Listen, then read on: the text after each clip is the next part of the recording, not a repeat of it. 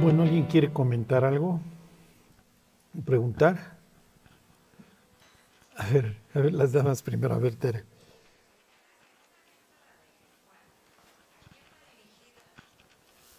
La señora, dice a la señora elegida, Ajá. ¿a quién se refiere? ¿Y como qué enseñanza tiene para nosotros? Eh, bueno, miren, la señora elegida luego pues, nos, entra el romanticismo y, y decimos que es la iglesia, ¿no?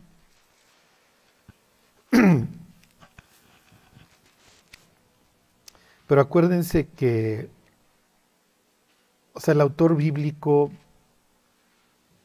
no, no es que entre en un trance y, y la mano se le mueva. No, o sea,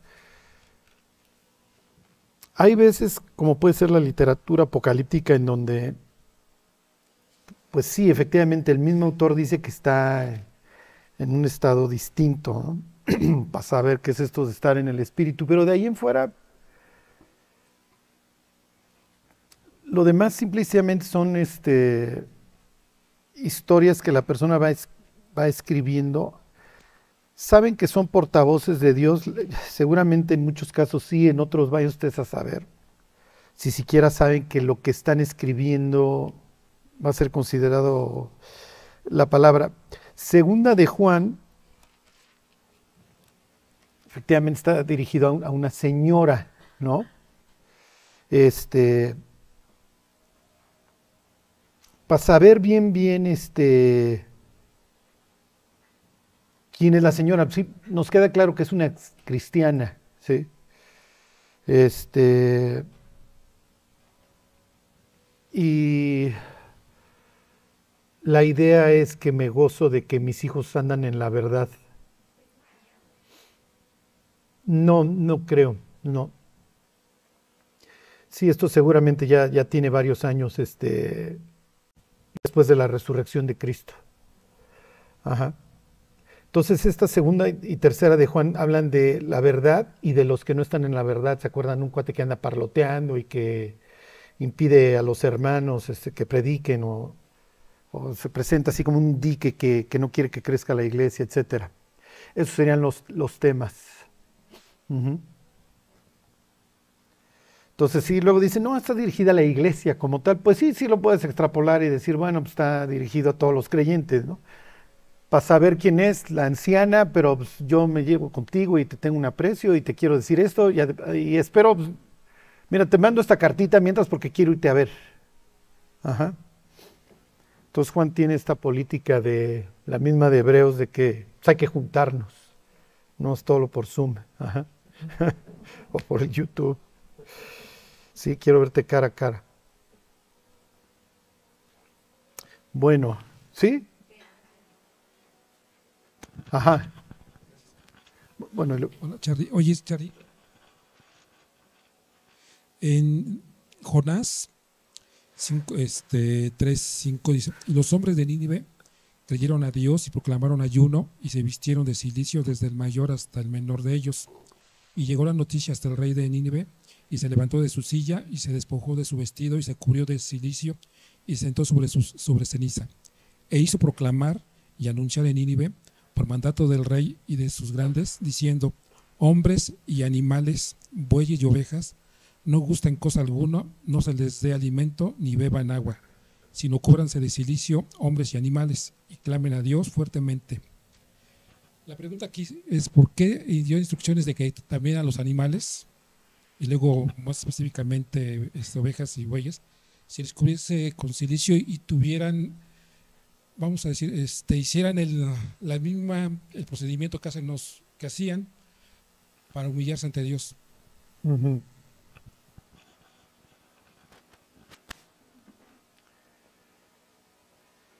Bueno, es que esto, está, esto es horrible. Bueno, miren, 3.5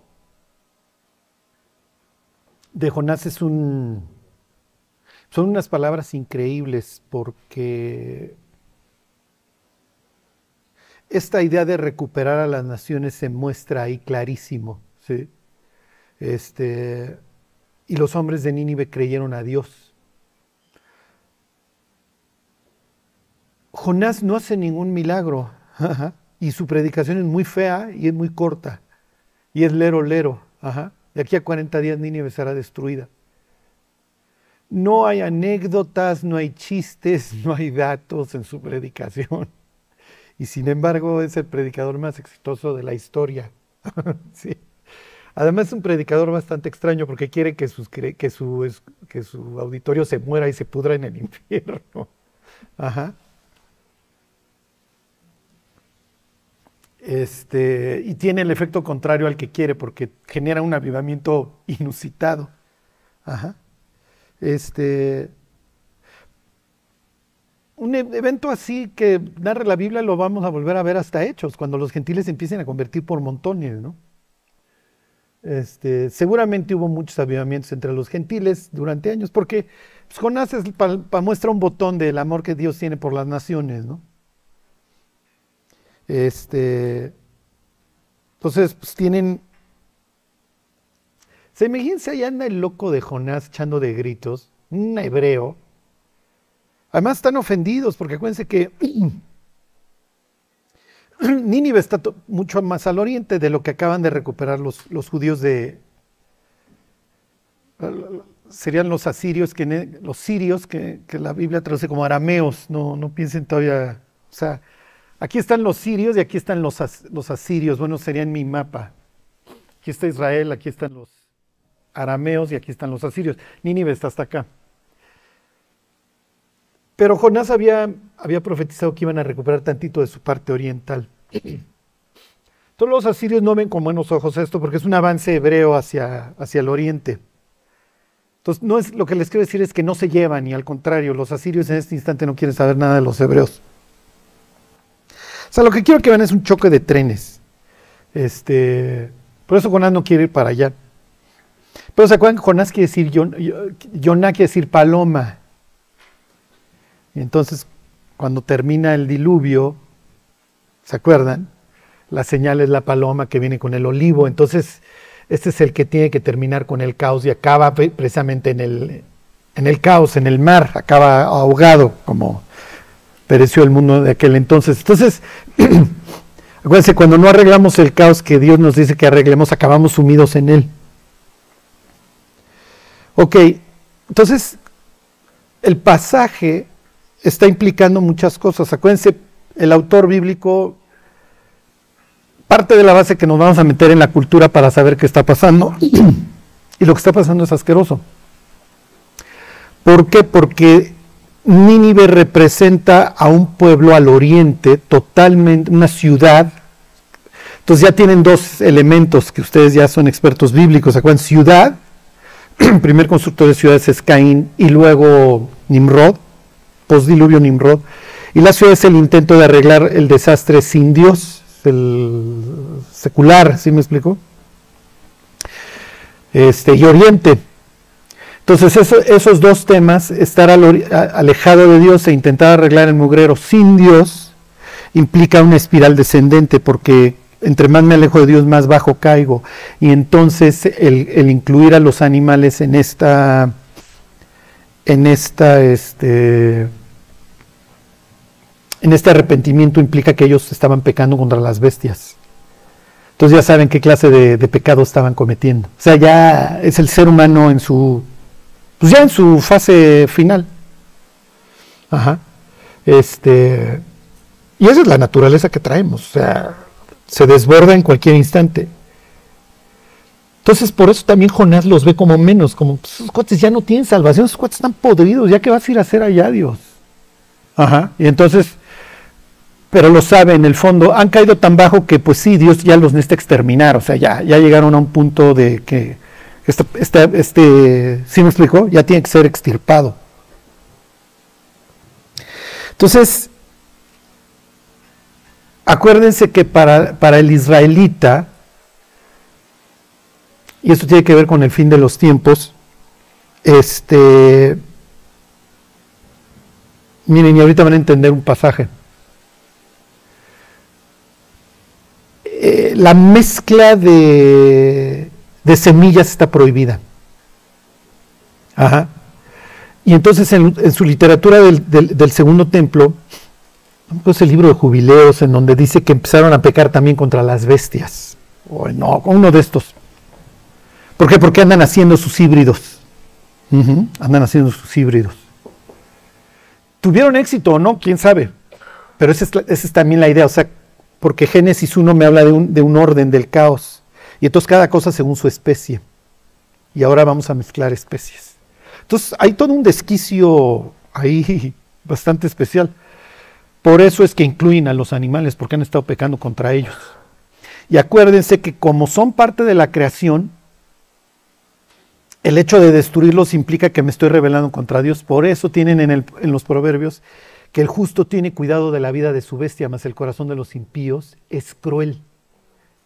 Entonces estos cuates están yendo contra ese principio. Miren, nada más para que, para que, váyanse a Apocalipsis 9 y van a entender este pasaje este pasaje, cuando uno no, tiene en cuenta este contexto de Jonás 3 que está citando Mayolo, esta idea de que no te vas a, vestir con distintos hilos, y Dios, ¿qué te importa? La gente, digo, cometemos peores pecados que vestirnos con algodón y con lino. No, no, no, o sea, la idea es que tú eres de una sola pieza, tú no mezclas semillas en tu campo diversas, etcétera. El capítulo 9 de Apocalipsis tiene la liberación de un ángel, ¿se acuerdan? ¿Y por qué están metidos en el abismo? Bueno, la misma historia te lo va contando y te lo cuenta Pedro, que como Génesis 6 violaron su, propia morada, los, guardan. Entonces están liberándolos, ahora los liberan, ¿para qué? Para juzgarlos también una humanidad impía. Entonces estos, estos instigadores de precisamente esa transgresión de fronteras y de especies son liberados. ¿Y qué es lo que, lo que encontrarías a continuación? Precisamente estas mezclas. Nuevamente empieza esto. ¿Ok?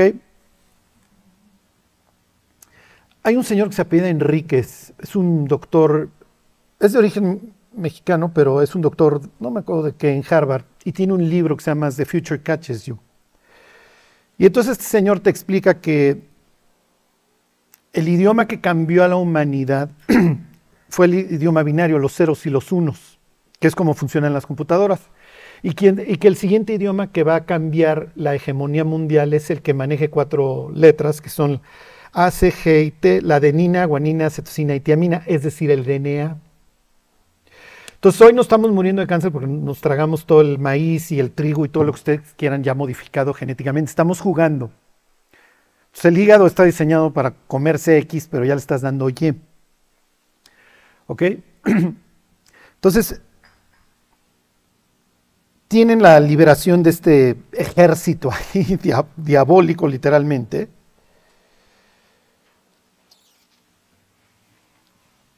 Fíjense, y entonces uno llega a Génesis 9 y crees que son helicópteros. No, no, no, no. O sea, tienes que entender qué es lo que está pasando por, el, por la mente del autor. El autor, Génesis 6, lo está trayendo a valor presente aquí a Apocalipsis 9, liberan a Apolión. Piensa en Apolo, dios Apolo, dios de la destrucción, este, pero que también se caracteriza por el arpa, la corona, el arco, y entonces ya lo tuviste en, Apocalipsis 6. No me clavo mucho en eso, pero quiero que vean esto. Apocalipsis 9:13. Ahí están. Dice, el sexto ángel tocó la trompeta este, y oí una voz de entre los cuatro cuernos del altar de oro que estaba delante de Dios, diciendo al sexto ángel que tenía la trompeta, desata los cuatro ángeles que están atados junto al gran río Éufrates, y fueron desatados los cuatro ángeles que estaban preparados para la hora, día, mes y año, a fin de matar a la tercera parte de los hombres. Eh, lo único que está implicando, el, está ¿se acuerdan que había el altar del incienso? Esto está Dios en su trono, Acuérdense que el tabernáculo es un modelo del de allá arriba, del verdadero, y entonces te está presentando al verdadero, está el incensario, representa las oraciones. Y entonces Dios le dice a, ángeles que están deteniendo a un mugrero, están impidiendo esto. Eso quiere decir que Dios sabe que ángeles y humanos girándole la piedra son capaces de generar mucha destrucción, pero los está deteniendo. La misma idea de Segunda de Tesalonicenses, ya está en acción el misterio de iniquidad, pero hay quien al presente lo detiene. Entonces dice, ya déjalos. Ya déjalos que hagan sus cosas, Jonás 3, 6, etcétera, y, y Génesis 6 y lo que ustedes quieran. Déjalos ya. Y lo que van a liberar estos babosos va a matar a la tercera parte de la humanidad. ¿Ok? y dice, versículo 16, y el número de los ejércitos de los jinetes era 200 millones. Yo y su número, o sea, dice, muchachos, son un chorro de cosas que estos cuates van a liberar. ¿Qué van a liberar?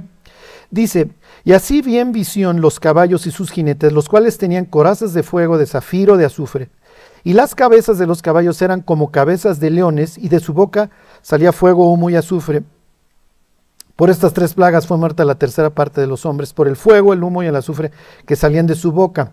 Pues el poder de los caballos estaba en su boca y en sus colas, porque sus colas, semejantes a serpientes, tenían cabezas y con ellas dañaban. Y entonces como uno ve que hay humo y fuego, y dice, son tanques lo que vio hoy, o helicópteros, lo que ustedes quieran. No, Juan no sabe de eso. Bueno, es que está viendo hacia el futuro. No necesita, ¿qué es lo que está viendo?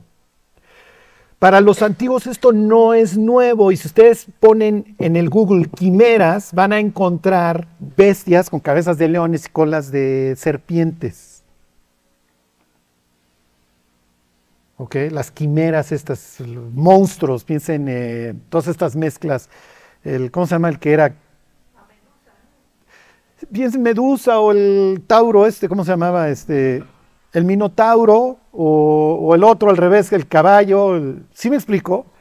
Para los griegos todas estas quimeras no son extrañas. Ellos creían que los dioses se habían metido con, todo el tiempo se están metiendo con mujeres, Zeus se mete con chavas y entonces tienen estos. ¿Sí me explico? Todo lo que te está describiendo aquí son quimeras. Y entonces tú ves que hoy los, los, los futuristas y todo traen esta onda de que, bueno, pues ya encontramos el DNA ya podemos jugar a ser Dios. Entonces vamos a hacer al super soldado, entonces le cambiamos la genéticamente, le damos mejores ojos, que no necesite dormir, que coma menos, que sea sumamente fuerte. ¿Sí se entiende? Y entonces nos bombardean todo el tiempo con el super soldado, piensen en Jason Bourne. Ajá. O sea, todo el tiempo estamos siendo bombardeados con Batman, con... ¿Sí me explicó? Con el, ¿cómo se llama? El Spider-Man. Todo el tiempo es un bombardeo. Vayan ustedes a saber qué hay en todos estos laboratorios, porque obviamente todos los pueblos quieren ser el primero, porque el primero que lo tenga, que tenga este, si me explico, que logre modificar genéticamente al ser humano, pues va a tener una ventaja sobre el de al lado. Entonces luego en el YouTube ahí salen monstrillos, ¿no? Y serán verdad, serán mentira, pues quién sabe. Pero la Biblia sí te habla de que al final de los tiempos vas, a tener quimeras. Y esto pues, va a generar una masacre que Dios va a permitir. Pues órale, atásquense muchachos. Yo les dije que no hicieran esto, esto está prohibido, ¿no? Está prohibido, pero ustedes quieren seguirlo haciendo, allá ustedes. Y en el allá ustedes, pues va a haber una serie aquí de mugrero que liberan que obviamente pues, se dejan hacer una masacre. Charlie, ¿cómo van a hacer? Pues miren, Juan lo único que usted le está hablando a un auditorio que entiende que son las quimeras y las describe como tales. Entonces luego les digo, los que sean curiosos, pónganle luego en el Google quimeras y van a encontrar cabezas de león, cuerpo de caballo o luego cuerpo de chivo, las colas con las cabezas. Oye, va a escupir fuego, pues vayan ustedes a saber qué van a hacer. Aquí sí te habla de eso, ¿no? Pero bueno, entonces, esta historia de, la transgresión de límites y de fronteras va permeando toda la escritura. Y bueno, lo que antes era un, pues, algo que Juan decía aguas porque van a andar jugando con esto, ya hoy es una realidad. Que nos está matando, ¿eh? Que nos está matando. Este, porque sí, o sea, los alimentos que nos estamos metiendo cuando ya están modificados, nuestro hígado, nuestro cuerpo a la hora de digerirlo, pues, ¿qué hago con esto? Eso no es lo que, eso no es lo que me comía. Vean ustedes una película de hace 80 años, bueno, no sé si sí, sí, de los 40, vean 50, no hay este, no hay gente obesa. No hay. Soy el síndrome metabólico, pues es un exterminio esto. Bueno, ajá. ¿Sí se asustaron o no? Sí. Sí. Y, y le impone las manos. Sí. Mi duda es, ¿en qué momento Saulo es bautizado o no es bautizado o es en el Espíritu? ¿Y por qué eh, más adelante se menciona que él no viene eh, en sí a bautizar a personas, sino a convertir a los gentiles? ¿Por qué él no bautizado? Sí, miren, efectivamente, o sea, cuando, cuando Saulo, Saúl se convierte, Ananías le dice que se bautice. ¿Por qué? Porque el bautismo es una manifestación pública. sí. Entonces, a ver, no, a ver, ve por Saulo. No, no, yo por ese cuate no voy. Ese cuate viene precisamente a, a maltratarnos. No, no, no te preocupes, el instrumento escogido me es este. Y, y entonces, oye, Saulo, ¿se te apareció Dios en el camino? Ah, sí. ¿Y ya lo vas a dejar de perseguir? Sí, sí, sí. Acuérdense que el capítulo 9 trae, está, está, está citando el, este, la persecución de Saúl a David. ¿Se acuerdan que le dice David, ¿por qué persigues a una pulga muerta como yo? ¿Por qué me persigues? Entonces el descendiente de Benjamín, que se llama Saúl, se encuentra con el descendiente de David, años más tarde, y le pregunta, ¿por qué me persigues? Y entonces él se da cuenta que está personificando al primer rey de Israel y que tienen la misma necedad y que no hay necesidad de, sí me explico, de perseguir al Salvador. Porque así como David salva al pueblo, pues él salva al mundo, incluyendo a Israel. Entonces está bien. Entiendo qué quieres que haga. Bueno, pues ve para allá y se te va a decir qué vas a hacer, mi cuate. Entonces llega Ananías y lo primero que le dice, bautízate, porque quiero que hagas una manifestación pública, mi cuate. ¿Sí? El bautizo lo utilizaba la iglesia básicamente por eso. Es una costumbre judía, acuérdense, el purificarse. ¿Sí me explico? Y el salir de las aguas te implicaba resurrección, te implicaba como la creación. ¿Ok? Años más tarde, efectivamente, Pablo le escribe a los Corintios y le dice, oye, no me envió Dios a bautizar. Y bauticé a Crispo y a Gallo y a otros, a la familia Estefanas. De ahí a nadie más. ¿Por qué? Porque a Saúl le queda claro que la persona que se convierte realmente se está bautizando en sentido espiritual. Y así es como él lo plantea, porque estás, entras a una vida nueva. ¿Sí me explicó? Exactamente. Sí, claro, piensen en el cuate, en el delincuente que está junto a Cristo. ¿Sí me explicó? Piensen en. Lo que pasa es que el bautismo es posterior a la conversión. Ajá. El bautismo implica una manifestación pública de que morí y volví a nacer. Y entonces se, se escenifica en donde te sepulto en el caos y resucitas. ¿Sí me explicó? Y el bautismo, ¿por qué es necesario? ¿Por qué lo deja Dios? Porque Él quiere que la iglesia se, se aliente.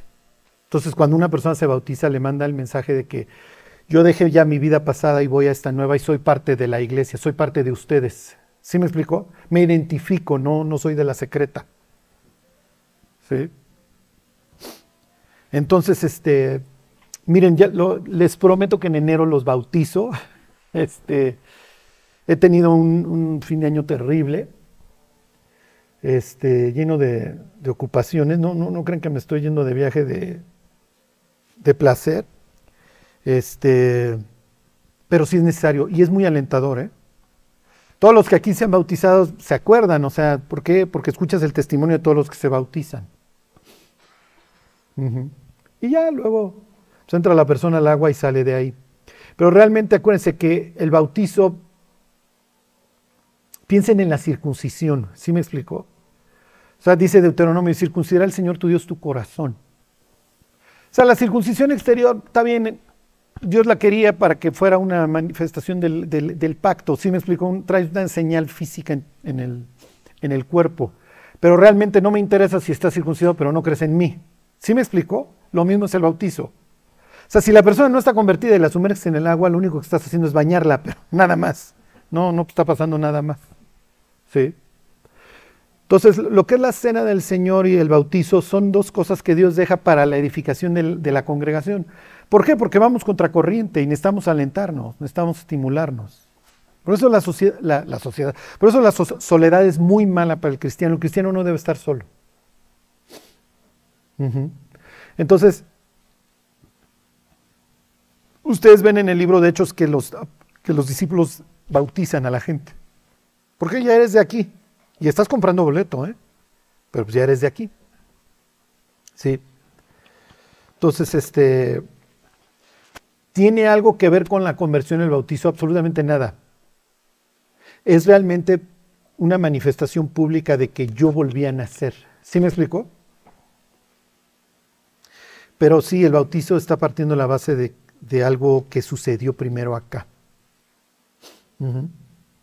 Entonces no se preocupen, no se van a ir al limbo. Este. sí, pero sí, sí lo tenemos que hacer y también celebrar la, la- cena del Señor. Miren, somos bicho raro porque muchas iglesias cerraron a, a raíz de la pandemia. Este,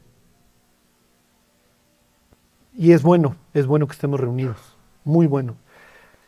Y para como pinta, miren, yo no sé cuándo esto se vaya a poner peor y empiece todo lo que pues, ya va narrando el Apocalipsis, ¿no? Ya los asusté demasiado.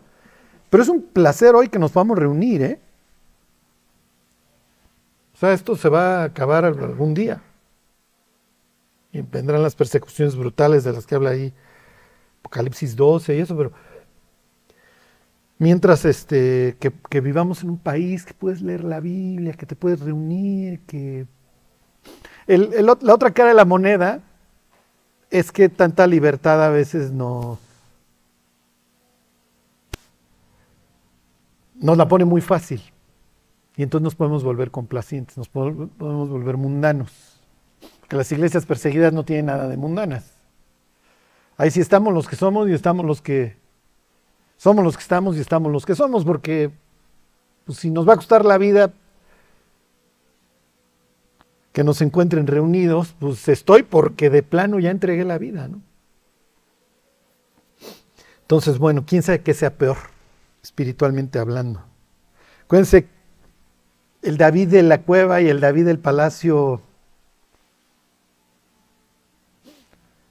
son distintos. O sea, el David del palacio ya es complaciente, ya no voy a la guerra, ya soy demasiado para eso. A ver, que vaya Joabi. David conoce perfectamente la Biblia, se la vive citándola. Cuando, cuando sucede lo de Betsabé, ¿se acuerdan? Que para matarlo acercan a, a Urias a un muro y entonces le dice al mensajero Joab, dice, mira, cuando vayas y le digas que nos acercamos al muro, te va a regañar porque hay un pasaje en el libro de jueces en donde un bruto se acerca demasiado al muro y le avienta a una señora una piedra. Entonces te va a regañar. Este, y hay un pasaje en el libro de Josué, que es previo a, a jueces, en donde Josué se vuelve complaciente y dice, ya conquistamos Jericó, Jai está chiquita, manden a poquitos y a esos poquitos se lo revientan. Entonces cuando David manda a Joab, él ya él sabe que está haciendo mal, que no puede ser complaciente en, ahora sí que librando las batallas de Jehová. Entonces, cuando él estaba de cueva en cueva, él- librándola, este, no, no viendo lo duro, sino lo tupido, pues es un cuate que escribe los salmos y tiene entonces salmos ahí el 48, el- no me acuerdo, el 52 que habla de Doeg, Domida, etcétera, etcétera, ¿no? Y salmo que compuso cuando estaba en la cueva huyendo de Saúl y cuando Doeg y bla, bla, bla. Y en, y en el palacio es distinto. Entonces la iglesia cuando está de cueva en cueva y siguiendo al, al hijo de David, se está rifando. Cuando está en el palacio y todo es laxo, se presta para que nos volvamos complacientes. ¿Sí me explico? Todos los problemas después de todo no, no son tan malos, ¿eh? A la luz de la eternidad no van a ser tan malos. Entonces, este, no se pongan demasiado cómodos. Ajá. Bueno,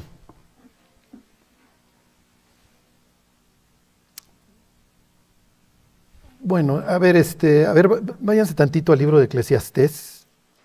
Sí. Sí. Sí. Pablo y, y un joven que se llama Ajá. se cae Sí. y los que están ahí presentes eh, ven que, que está muerto. Ajá. Entonces baja Pablo y se cae sobre su cuerpo y les dice, no, no se preocupen que está vivo. Mi pregunta y mi duda es ahí si realmente murió o Dios le dio la oportunidad de, de que reviviera ese Eutico. Este. Sí, sí, te entiendo, te entiendo. Miren, hasta donde. O sea, como que el, el pasaje sí te da a entender que se murió. Este. Sí te da a entender. Lo que pasa es que Pablo está. El contexto es que Pablo diserta largamente, ¿se acuerdan? Y, y suben las velas, porque está en la madrugada, sigue, hable y hable y hable. Entonces, un lugar así, bastante congestionado con las velas, pues el cuate se queda dormido, ¿no? Pero como, como Pablo sabe que se le está acabando el 20, es, no, no quiero dejar de decirles esto. Este, entonces hubiera, no, no, para efectos de alentar a la iglesia, que se te muera uno de los creyentes porque alargó el discurso aquel, no viene al caso, ¿sí me explicó? Y entonces, pues Dios le da esta, esta oportunidad, a ver, no, no, no, a ver, levántenme, levántenme porque no quiero traer luto ahorita a la iglesia que estoy edificando. Esa sería la idea. Bueno, ajá. Miren, finalmente piensen, cuando ustedes le están hablando a alguien de Cristo que le está poniendo atención, quieres alargar el discurso. Porque, quiero dar lo- la mayor cantidad de herramientas posible. Porque además sé que vas a tener pues, contratiempos en tu vida como creyente, ¿no? Entonces, este. Pero sí, o sea, didácticamente, quién sabe ya que tanto lo estaban pelando a las 3 de la mañana. Pasa es que ha de haber sido muy interesante escuchar a don, a don, a don Pablo, ¿no? Acuérdense que el libro de Hechos narra ocasiones en donde le daban la palabra. Y entonces uno dice, como partes de la base de que, claro, es Pablo. Sí, no, no, pero ellos no lo ven como Pablo, ellos lo ven como Saúl el que se enseñó con Gamaliel. Entonces este es un gran cuate que sabe de todo, entonces denle la palabra. Claro, ya luego le daban la palabra y el de la sinagoga decía, ¿qué? Y ya va a llenar de gentiles, va a, traer a la gentuza. ¿no? Bueno.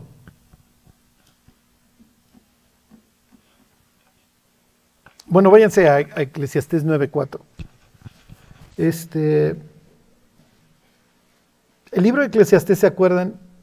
Se los he estado ahí dando algunos pasajes, porque como se, como les decía yo cuando íbamos a ver esta historia, la idea es pues, que adquiramos sabiduría, ¿no? No hagamos las mismas burradas que hizo don Jacob.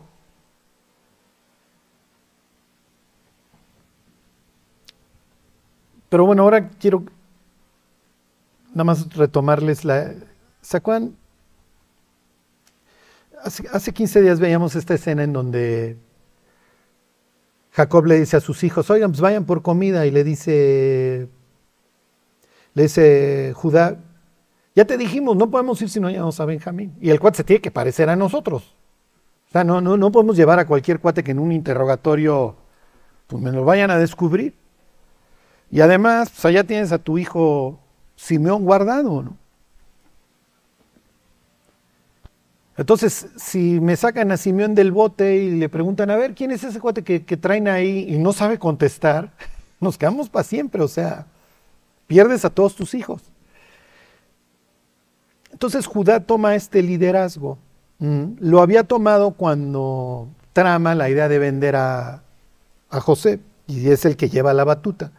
Y en el capítulo 38 nos hablan de, su mala vida, de, su, de su descendencia nefasta, al grado que Dios mata a dos de sus hijos, este, tiene hijos con la nuera, pero luego se acuerdan los nombres de sus hijos, es esta idea de, romper, de, atravesar y de amanecer. Estos términos relacionados con el arrepentimiento. Entonces Judá es un nuevo cuate y entonces la historia de, Israel va cobrando vida ahora con el arrepentimiento de sus hijos, principalmente ahora de un cuate que es un malandrín, que el capítulo 38 ya no lo describió, por eso lo enclava ahí el autor. Entonces estamos viendo el arrepentimiento de, de Judá y cómo pues, durante ya lo que sigue de esta historia ti- tiene un, toma un liderazgo muy fuerte. En el Apocalipsis hay un, hay un pasaje ahí, 4 y 5, en donde cuando va a empezar toda esta idea de los juicios, de desatar el fin, el, el juez tiene la sentencia en la mano, pero no hay un ejecutor digno de, de- ver de qué se trata la sentencia, hasta que aparece Jesús. Y, y el pasaje se refiere a él como el león de la tribu de Judá. Si nosotros no tuviéramos lo que sigue, diríamos, oye, ¿sabes quién es tu progenitor? O sea, tu progenitor es un malandro. Sí, pero, pero Jesús diría, terminen de leer la historia porque este cuate se convierte con todo. Y se entrega a la gracia con todo. Y eso lo lleva a tomar decisiones muy difíciles. La peor, entregar su propia vida.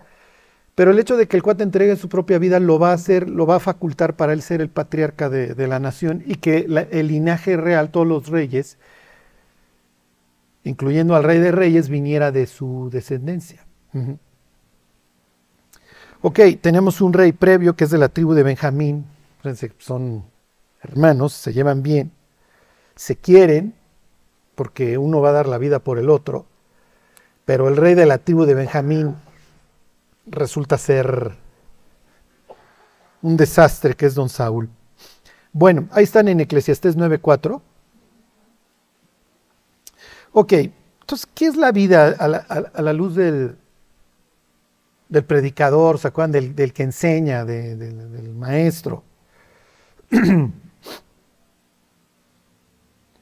Dice, aún hay esperanza para todo aquel que está entre los vivos, porque mejor es perro vivo que león muerto y tiene razón. Entonces está comparando a, si alguien por más grande que fuera su vida, pues, que se murió, pues ya no sirve de nada. ¿Ok? Más vale perro vivo que león muerto, tiene razón. Entonces, ¿qué, qué está implicando? La persona que vive todavía puede arreglar. ¿Qué es la vida? ¿Se acuerdan? A la luz de la Biblia, la vida es algo muy sencillo, un, un periodo, un lapso, para que el ser humano se arrepienta. Por eso si una persona ganó el mundo durante su vida, pero no se arrepintió, Jesús diría, muchachos, más vale perro vivo que león muerto, porque de qué le sirve al hombre ganar el mundo entero si perdiere su alma. ¿Qué recompensa va a dar el hombre por su alma? Que es son unas palabras muy espantosas porque implica varias cosas. Una de ellas que lo más valioso que tienes es el alma. Y número dos, que es alma, la puedes perder. Dice, versículo 5, porque los que viven saben que han de morir, pero los muertos nada saben. A los muertos aquí los presenta Eclesiastés como, no piensen que, piensen en los salmos, Dios nos, nos guiará más allá de la muerte, o sea, toda esta idea, piensen en Daniel, toda esta idea de una vida venidera posterior a la muerte, sí, pero el libro de Eclesiastés se, se ocupa de lo que sucede debajo del cielo, ¿se acuerdan? Habla de esta vida. Entonces el muerto, piensa en un videojuego, ya game over, ya no juegas. Tan, tan, ya, te fuiste, mi cuate. Tú lo presenta como que nada sabe, nada, bla, bla, bla. Tú ya estás game over, mi cuate. A donde decidiste ir, te fuiste. Te fuiste a un sitio separado de Dios, pues allá tú nunca regresarás del exilio, vivirás en un exilio eterno. Quisiste reencontrarte con tu Creador, te, reconciliarás con Él y regresarás a tu estado, al estado primordial, regresarás a vivir con Él a los lados del norte, al paraíso. Es lo que le dice Jesús al cuate que está ahí al lado de la, cruz. Hoy va a estar conmigo en dónde? Pues en el paraíso, esa es la idea. Regresas conmigo, regresas de donde nunca debiste haber salido. Regresaste, de eso habla la Biblia, ¿se acuerdan? Exilio y restauración, exilio y regreso. Entonces ya regresaste, tú vas a regresar, tú no. ¿Se acuerdan que le grita uno al otro? Le dice, aún en la misma condenación, cuate, no temes tú a Dios, estás a, estás a horas de morir. Y ni aún así temes a Dios. Esos dos cuates en la cruz pues, representan al, ser humano, ¿no? los dos culpables, los dos desnudos, los dos en ese momento entre el cielo y la tierra, uno reconciliándose con su creador, aunque no tiene mayor evidencia, no la necesita, pero entiende está separado de Dios, y el otro, aún en la misma condenación, gritándole de cosas a Dios. Está bien. Ajá. Entonces, lo que quiero que vean es que mientras hay vida, hay esperanza. Y Judá es la viva imagen de esto. ¿Ok? Y es de lo que va a empezar a hablar esta historia. Bueno, ahora sí váyanse este, a, al Génesis. Ya lo vemos 10 minutos, 15 minutos y nos pintamos. Ok. Israel literalmente, bueno, no literalmente, pero pues él diría, sí, literal, mi Charlie, este, sí, déjalo así. Acaba de morir. Si soy privado de mis hijos, séalo. Les leo el 43-14. Bueno, desde el 13. Está hablando Israel. Dice, tomad también a vuestro hermano y levantaos y volved a aquel varón. Él no sabe que aquel varón es su hijo, ¿no? Y el Dios omnipotente, que el Shaddai, lo representa como alguien que da el, pecho, o sea, que te cuido, que tengo la facultad de todo, soy tu, soy tu proveedor, soy tu todo, ¿ok? Dice, el Dios omnipotente os dé misericordia de- delante de aquel varón y os suelte al otro vuestro hermano y a este Benjamín. Y si he de ser privado de mis hijos, sea, lo está entregando todo. Porque acuérdense que su idolatría por Raquel y luego por sus hijos, Benjamín y José, generó unos problemas incalculables, ¿ok? Que ahora él está cosechando. Ok, versículo 15. Entonces tomaron aquellos varones el presente y tomaron en su mano doble cantidad de dinero y a Benjamín y se levantaron y descendieron a Egipto y se presentaron delante de José. Ok, ya llegaron. Ahí nos quedamos la semana, hace 15 días. bueno, les sigo leyendo. Y vio José a Benjamín con ellos y dijo al mayordomo de su casa, lleva a casa a estos hombres y degüella una res y prepárala, pues estos hombres comerán conmigo al mediodía. E hizo el hombre como José dijo, y llevó a los hombres a casa de José. Jesús tomará para variar parte de esta historia, porque el padre del pródigo va a hacer exactamente lo mismo, ¿se acuerdan? Va a ser un banquete, va a matar al becerro gordo. Entonces, vamos a hacer una fiesta. ¿Ok? y entonces viene toda esta historia en donde Oye, ¿qué crees? Le empiezan a decir al mayordomo.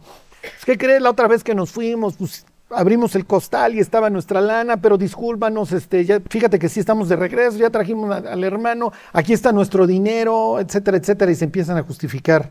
Viven en temor porque finalmente eso es lo que el pecado trae en nuestra vida. El pecado trae en nuestra vida temor.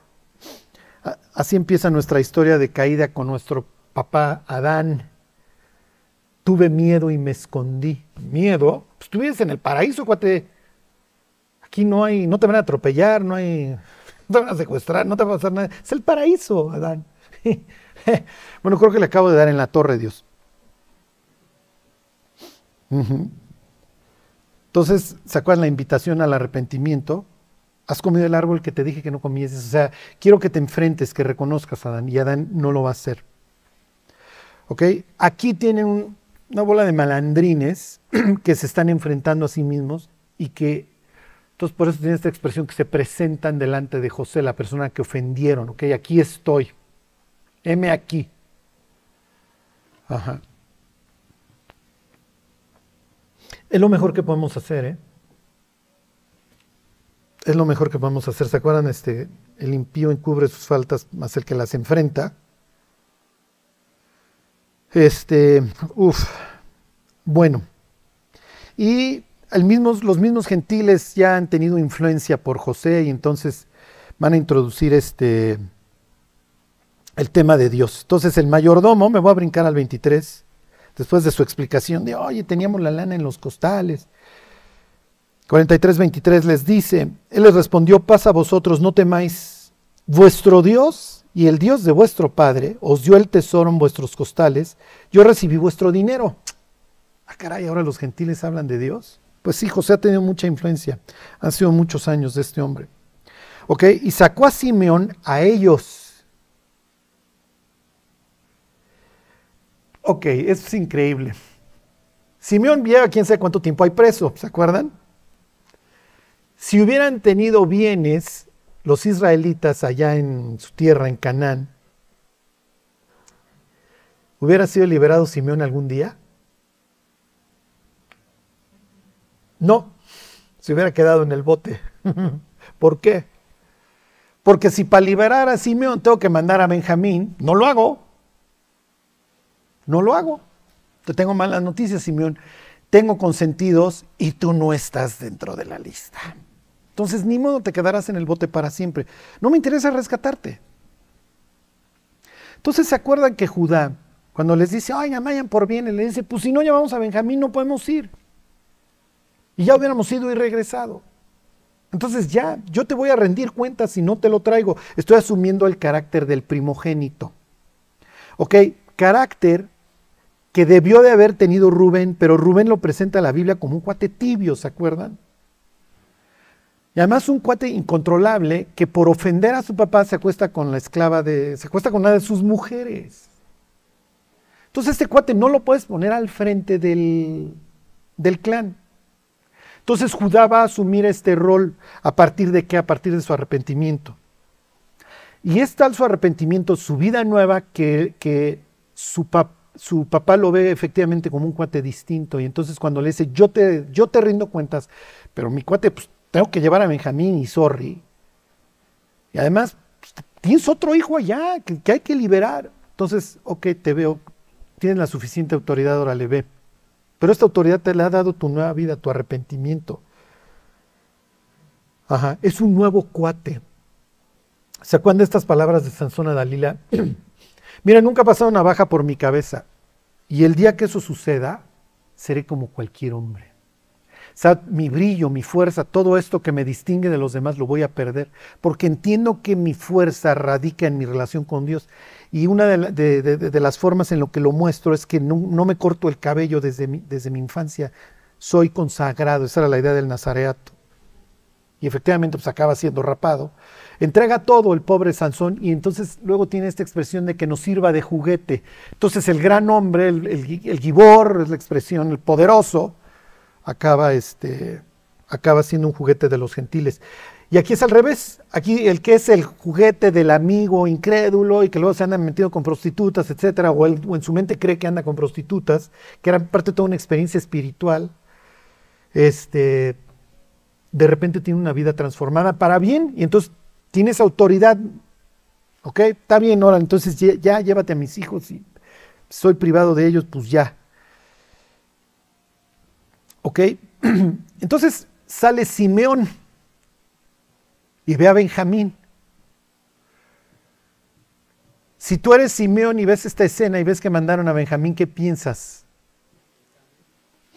Que mi familia está cambiando. Mi papá estuvo dispuesto a entregar a Benjamín por mí. Y Israel diría, bueno, también es que nos estábamos muriendo de hambre. ¿eh? Si hubiéramos tenido comida, no, neta no. Entonces Dios está tras bambalinas moviendo todas las cosas.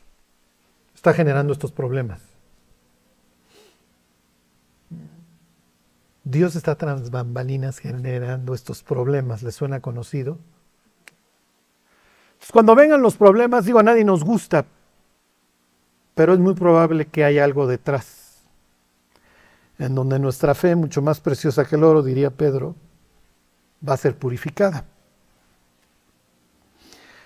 Bueno, versículo 24. Y llevó aquel varón a los hombres a casa de José y les dio agua y lavaron sus pies y dio de comer a sus asnos. Ok, todo esto es inusitado. O sea, ¿qué está pasando? Estos cuates dicen, igual se están burlando de nosotros y de, y de aquí viene lo peor. Viene una muerte espantosa. O sea, porque, a ver, somos unos caminantes que vinimos por comida a comprar, pero ¿qué hacemos en la casa del primer ministro y nos lavan los pies? Porque estoy dando un trato preferencial y ya le diste de comer a, mis asnos, ¿qué está sucediendo? Entonces es natural que tengan cada vez más miedo. Corre el impío sin que nadie lo persiga, ¿se acuerdan? Ok.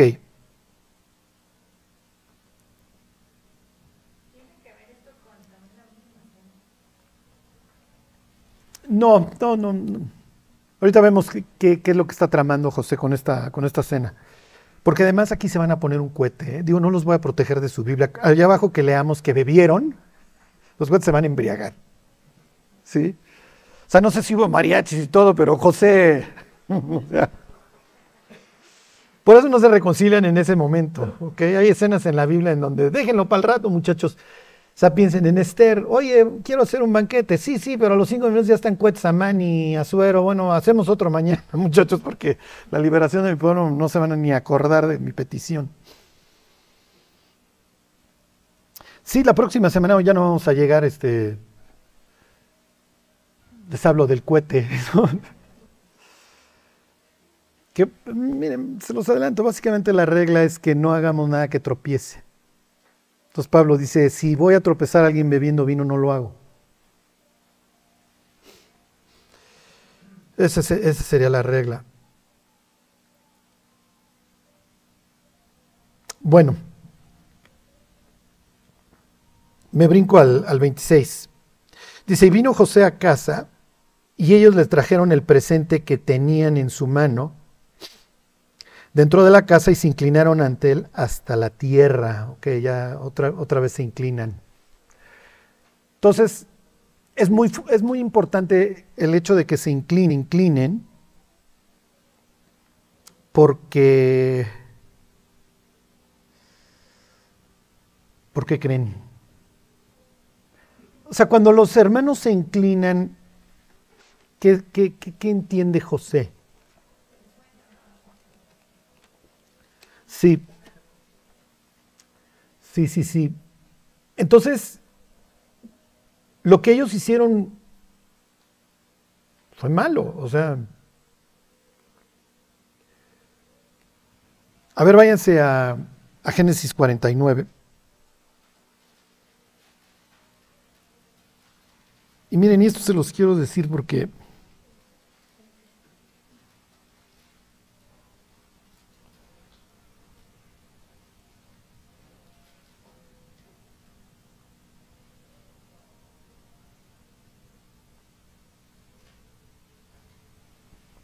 No, no, no, perdón, este 50, 50.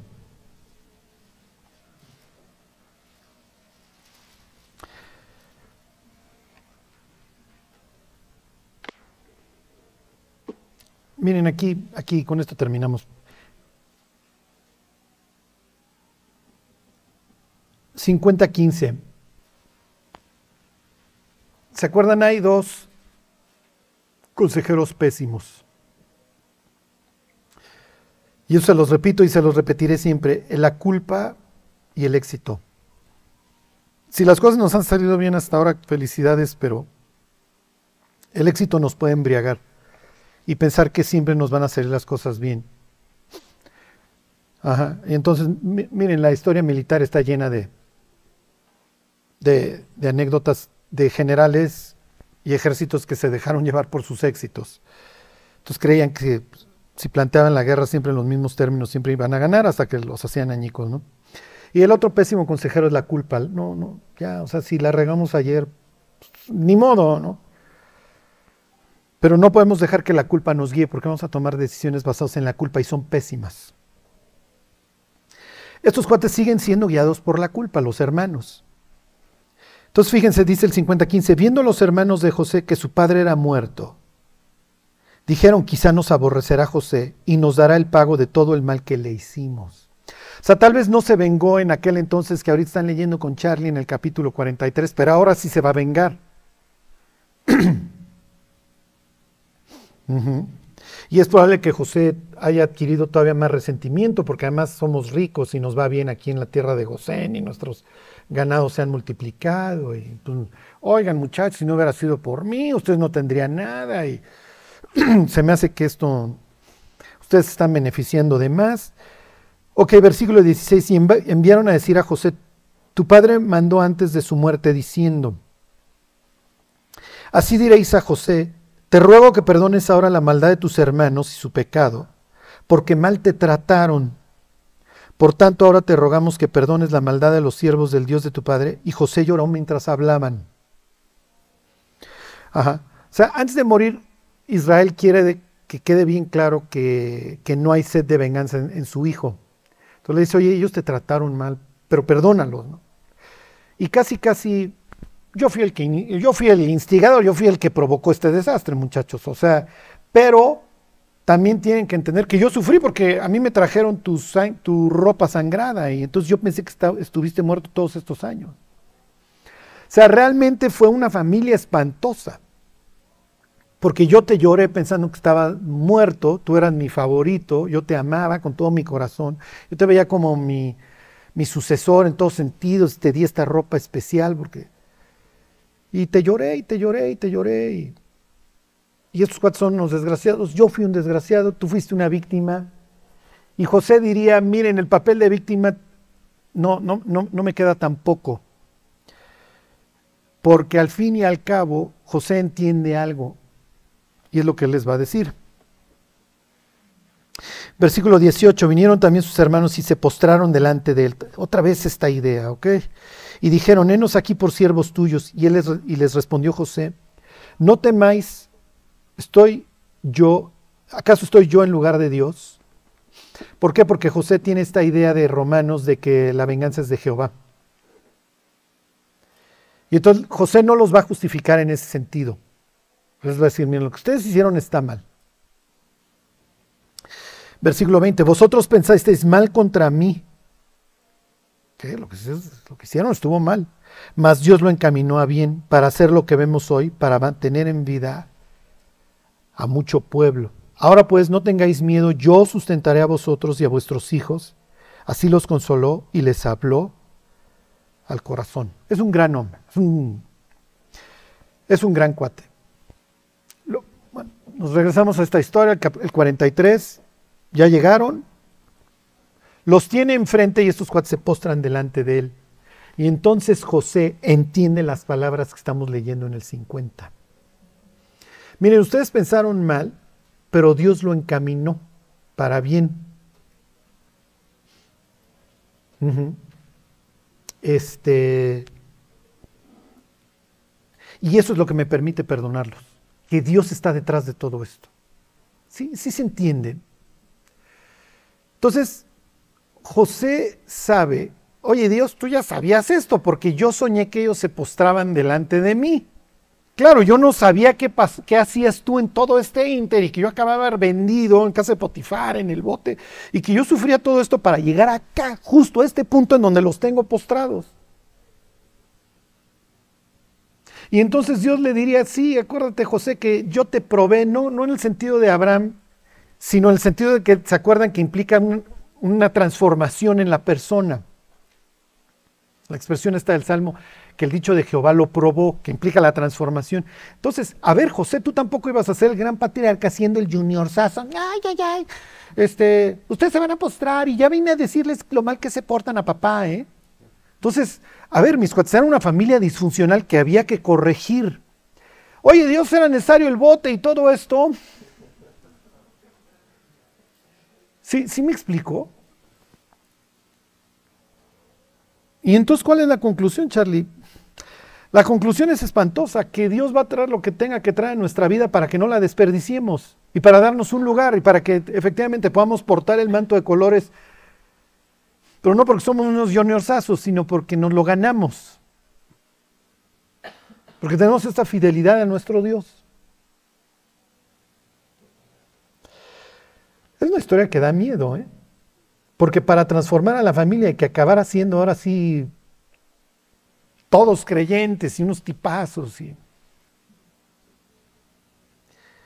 Miren, les termino de decir en qué acaba la historia ahí en el 43. Este, se sientan a comer. Los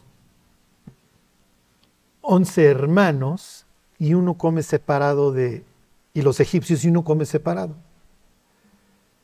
Entonces los once hermanos voltean a ver a José y ¿por qué este cuate está separado? Si me explico que no es egipcio.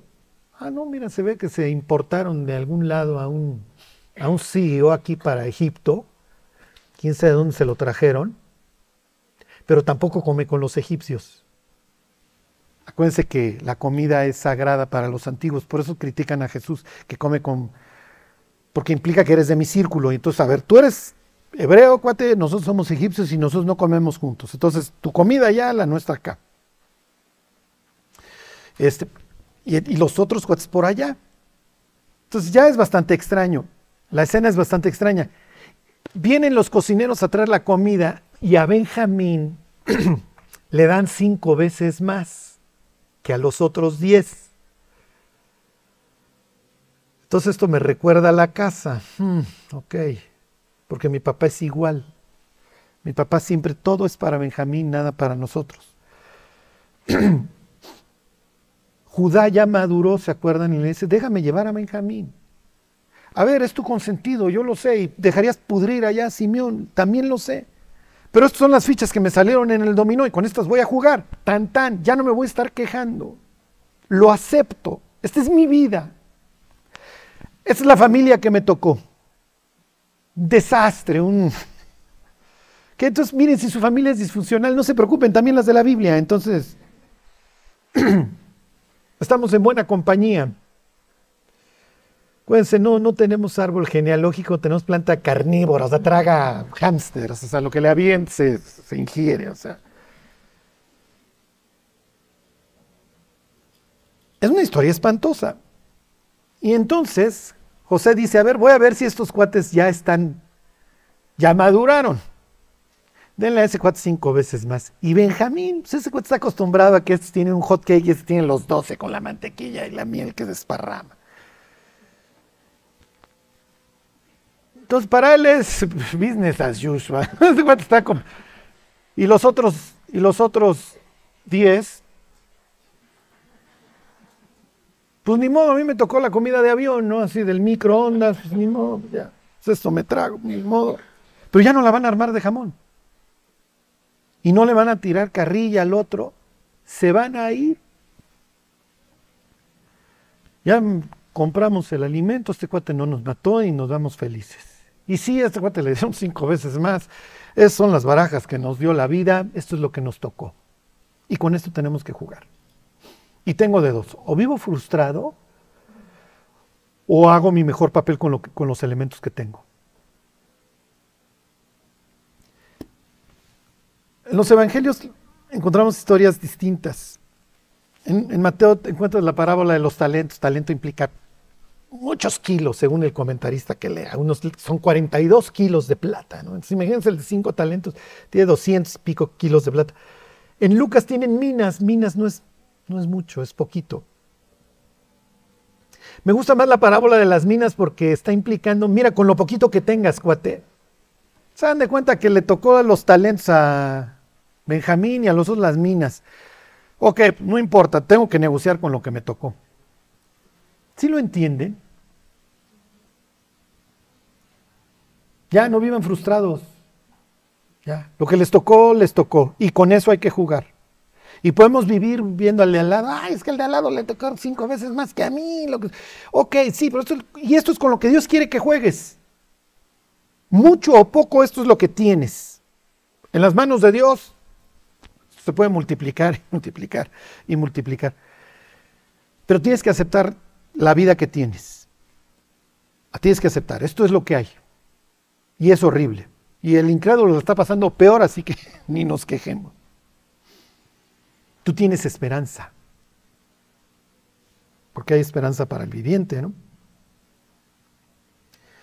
Entonces, ahí mismo en Eclesiastés 9 dice, anda, come con alegría de corazón, porque tus obras ya son agradables a Dios. Entonces, miren, la vida nos va a aventar cosas muy amargas, nos va a aventar cosas muy buenas. Pero como dijera don, don Pablo, grande es la piedad con contentamiento. Nada trajimos, nada nos vamos a llevar de lo material, pero sí nos llevamos nuestra relación con Dios. Nos llevamos los frutos que hayamos producido para Dios. Y a eso nos dedicamos, ¿no? Entonces, miren, yo entiendo que mi predicación es bastante amarga, ¿no? Es feíta, acuérdense, yo soy la vesícula. Este. hay veces que quisiéramos terminar la predicación con salgan y conquisten el mundo. No, no, llévense la relax, ya, con que no nos con no abandonemos la carrera, muchachos, ya. Ya, o sea, ya la hicimos. La vida no, no, no, no es fácil y la Biblia no la presenta como tal. Por eso el sabio es el que tiene las patitas para ir caminando entre las piedras. Las piedras ahí están, pero, pero Dios hace mis pies como de un, de un chivo, entonces de una cabra, me permite ir yendo por ahí disfrutando lo bueno, pasando las pruebas, etc. Entonces, miren, olvídense de la culpa, estos cuates la van a mantener y no les va a funcionar. José va a llorar como diciendo, oigan, cuates, al final de la historia, pues si ya me conocen, o sea, yo no les guardo nada. Si les guardara, pues viviría yo amargado. Pero no, no tengo amargura. Soy libre en ese sentido. Y lo que pasó, pues lo permitió Dios y pues hoy estamos aquí, ¿no? Y estamos vivos y pues ya vamos a disfrutar lo que tenemos. Bueno, pues vamos a, vamos a terminar con eso, vamos a disfrutar lo que tenemos, vamos a servir a Dios y, y esperar que Dios nos vaya guiando. bueno, pues vamos a orar y nos vamos. Dios te damos gracias por, por la Biblia, Señor, porque ahí tú nos alientas te pedimos, Dios, que nunca la dejemos de leer, que meditemos en todas estas historias que tú dejaste, que entendamos que hoy somos nosotros los que seguimos las pisadas de esos hombres. Y somos hoy, Dios, los que estamos hoy en la, en la cancha. Guárdanos, Dios. Bendícenos y ayúdanos a terminar la carrera con gozo. Te lo pedimos por Jesús. Amén.